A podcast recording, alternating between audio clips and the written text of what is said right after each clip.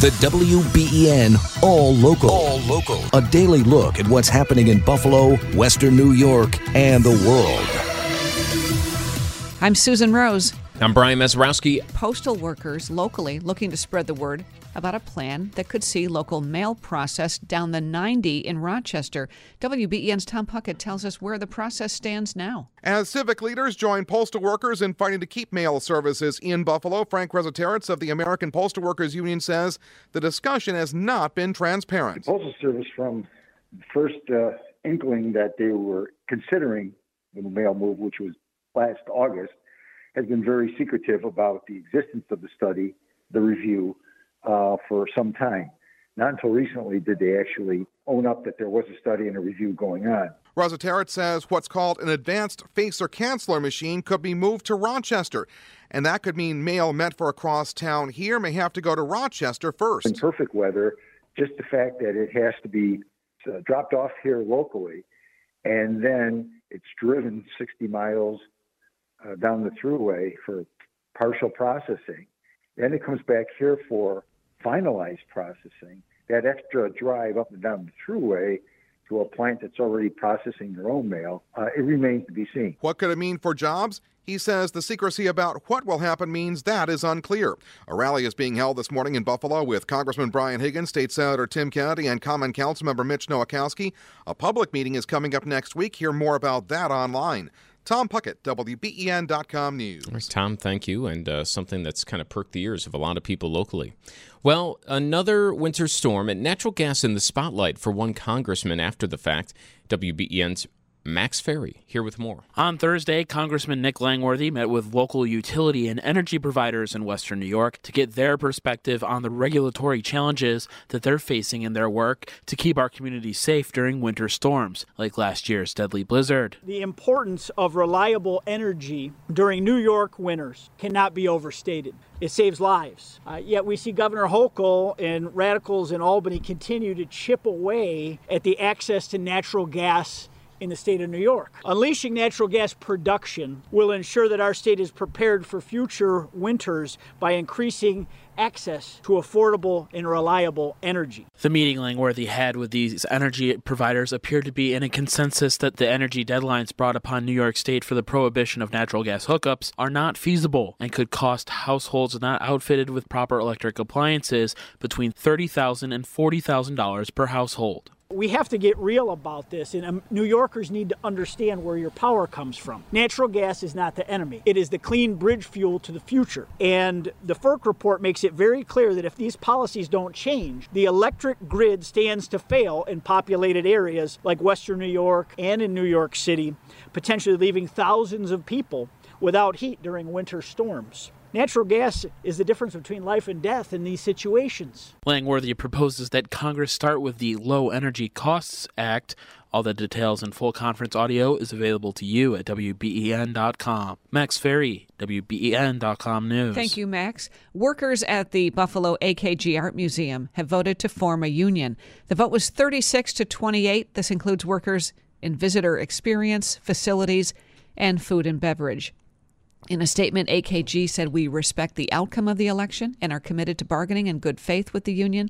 The next step will be to negotiate a fair contract. Testimony underway in the manslaughter trial of Jennifer Crumbley in Michigan. She's the first parent of a convicted mass shooter to ever face criminal charges. Sitting at the defense table, Jennifer Crumbley cried repeatedly during early witness testimony. Jennifer Crumbley didn't pull the trigger that day, but she is responsible for those deaths. First to address the jury was prosecutor Marc Keast. Jennifer Crumbley was still given the opportunity to prevent these murders from ever happening. Instead, she chose to do nothing. Responding for the defense was attorney Shannon Smith. Jennifer Crumbley did the best she could as a mother John Hewitt for CBS News, Detroit. The first 737 MAX 9 jet set to take off with passengers on board after weeks of being grounded. Transportation correspondent Chris Van Cleave says it comes as the CEO of Boeing was back on the hot seat on Capitol Hill. The Boeing production line stopped today for a safety stand down focused on quality control issues. The flying public is counting on us. The day long production pause comes as questions swirl around an anonymous post purportedly by a Boeing employee and a report in the air current that during final production, Boeing accessed the door panel that eventually blew off an Alaska Airlines MAX 9 mid flight in order to make repairs to the fuselage.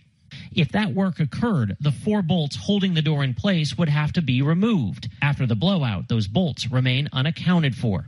All right, and it's been about a month that those MAX 9 jets have been grounded. Yeah, well, flying, difficult process no matter what airline you fly, but a new survey has some rated better than others. The Wall Street Journal has released its annual list of the best and worst airlines of 2023, and some of them might surprise you. Delta took the first place spot for the third year in a row, while Alaska Airlines took second. Keep in mind, this list was put together before the Boeing door incident. Budget airline Allegiant swings in at number three, and coming in dead last place is JetBlue. Rankings are based on stats like on time arrivals, cancellation rates, and baggage handling. Jen Clark, CBS News. How about that with the rankings? Door blows off the plane, you're number two. Um, Yeah. that, that ruined the number one. No, it was uh, before that. The uh, JetBlue is dead last. Does that tell you anything about this? Because I think it tells something to me. Because I feel like I always hear good things I do too. about JetBlue. Like public satisfaction, I feel like they're number one. But you think about where JetBlue flies, isn't that mostly known for like New York City and Yes. like you know kind of like those flights in and out, like business people who travel a lot? I think it's now business people who complain a lot. That might Like, be- is that might what be sets it right. apart in the bottom? Like, maybe. if if one of us were to fly JetBlue, we'd be like, man, this is pretty nice. Um, but like, it's flown maybe more by, I don't know, snooty people. Right. Is that? Yeah, I mean, I'm, I'm not a business. I love JetBlue, but you know, I've never had, I've never heard about a bad experience. no, they they were the first with the TVs in the back of the seat. They got the radio. They they're comfortable. They got the blue chips. Yeah. Blue chips? Yeah, they're, they're known for their blue chips. Oh well, shows you how much I am up in the skies. The exclusive WBEN 7 weather forecast calls for mostly cloudy skies this afternoon with areas of drizzle and patchy fog. We'll see cool highs close to 40 with light winds. Pockets of drizzle continuing into tonight with a few areas of fog. Overnight lows down into the mid 30s. Mostly cloudy tomorrow, highs close to 40 degrees. Widespread wet snow and snow developing on Sunday with only minor accumulations in the metro area and a better chance of accumulating snow on the hilltops south of Buffalo. We'll see highs in the mid 30s. Cloudy skies with a few snow showers possible for Monday with highs in the low 30s. With the exclusive WBEN 7 weather forecast, I'm meteorologist Mary Beth Wrobel. Erie County DA John Flynn is joining us on the Trocaire College Live Line this morning. John announced that he is leaving office at the end of March. And, John, I think one thing people are wondering is why now? Why not finish your term? Well, because a business opportunity arose, Susan, uh, and you know the law firm that I'm going to, uh, you know, wanted me there sooner rather than later. Uh, there are a number of of ventures uh, that we're looking at in the law firm where the timing is that uh, you know they they wanted me there before the end of the year, and uh, you know I, I talked about it with my family and decided that I, I really wanted to make this move and and go to this particular law firm and go to Lippes Mathias.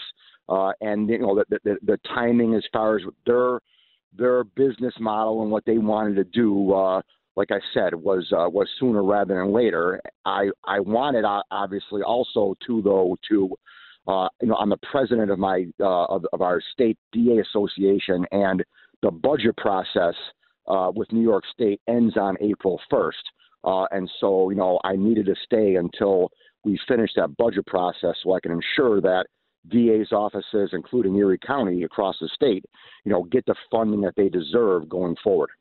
So it's been asked uh, by us, by many people before, and we'll ask it once again just because you're on with us here.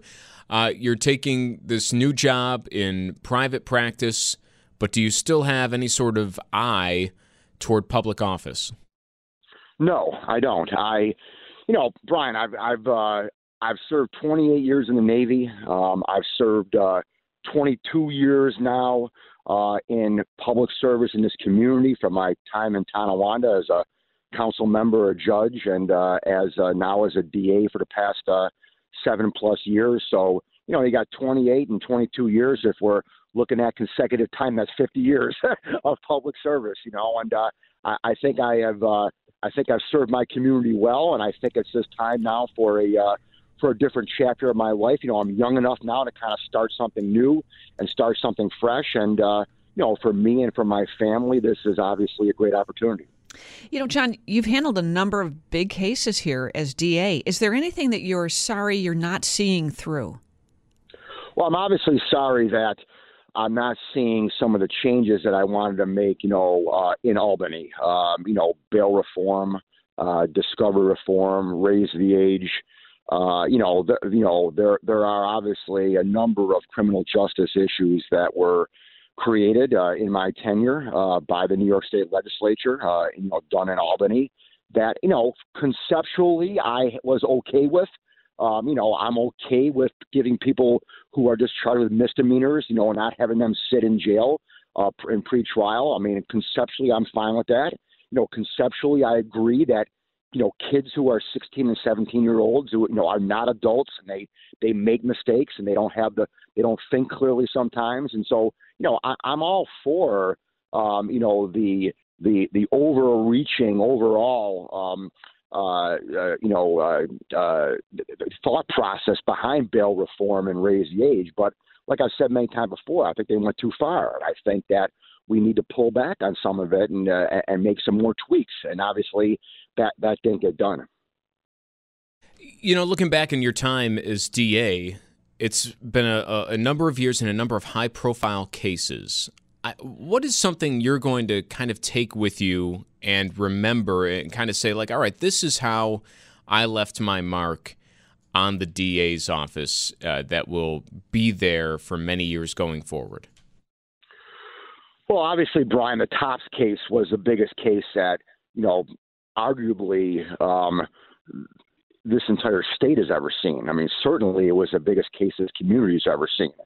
And you know, I mean that you know that that case is still obviously going on from a federal standpoint as far as the death penalty is concerned. But you know, the the reality is is that the you know the epicenter of that case was uh, was handled by my office. I mean, you know, my my my office was the one who first prosecuted that case, got the guilty plea in that case. Uh, we were instrumental in dealing with the victims' families in that matter. We were at the forefront of dealing with the community uh, in that matter, and, and obviously, uh, you know, my role and my office's role in the prosecution and the aftermath, quite frankly, the healing process with the community uh, in that case is obviously something I'm very proud of. I'm obviously, obviously, it's a, I'm not proud of what happened. I mean, it's a tragic incident, you know, that that touched all of our lives. Uh, uh, you know, not just the, you know, obviously directly the family members, but you know, it affected you and me as well, and everyone in Buffalo and Erie County. Uh, and so, obviously, I'm proud of I'm, I'm proud of the successful prosecution in that case, and uh, and I'm proud of the healing process that is going to take you know a long time, but that we've been part of in my office. Uh, um, as far as with the victims and the family and the community, things that the public really doesn't see. Uh, that that that obviously you know stands out first and foremost. You know, John, I'm thinking. I, I don't know if I've heard your reaction at all to Merrick Garland announcing that they will seek the death penalty against the top shooter.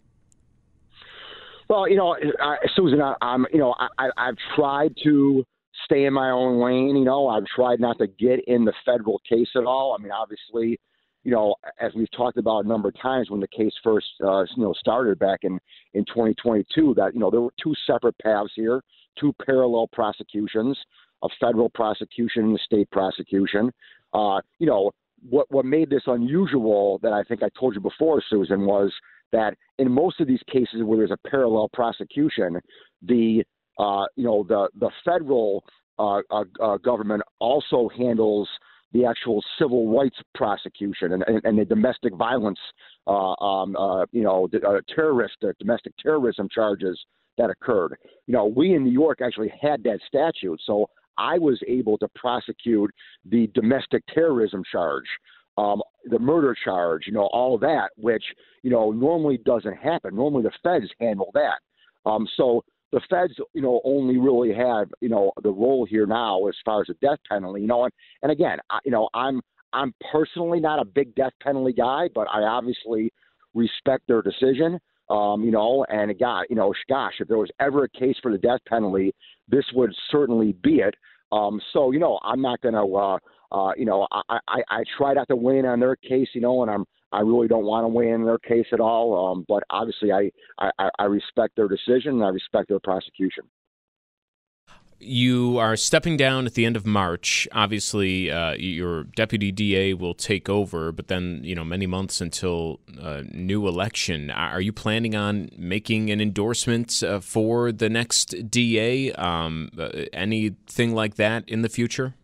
Oh, I, I already have, Brian. I mean, I, I, I already have made it clear that uh, you know my deputy district attorney Mike Kane is. Uh, uh, uh, uniquely qualified uh, for this position. I mean, so what happens from a from a legal standpoint, procedural standpoint, is that once there's a vacancy in the district attorney's office, the deputy DA becomes the acting DA automatically, and he or she stays as the acting as the acting DA until uh, until the end of the year, December 31st. That is unless the governor appoints.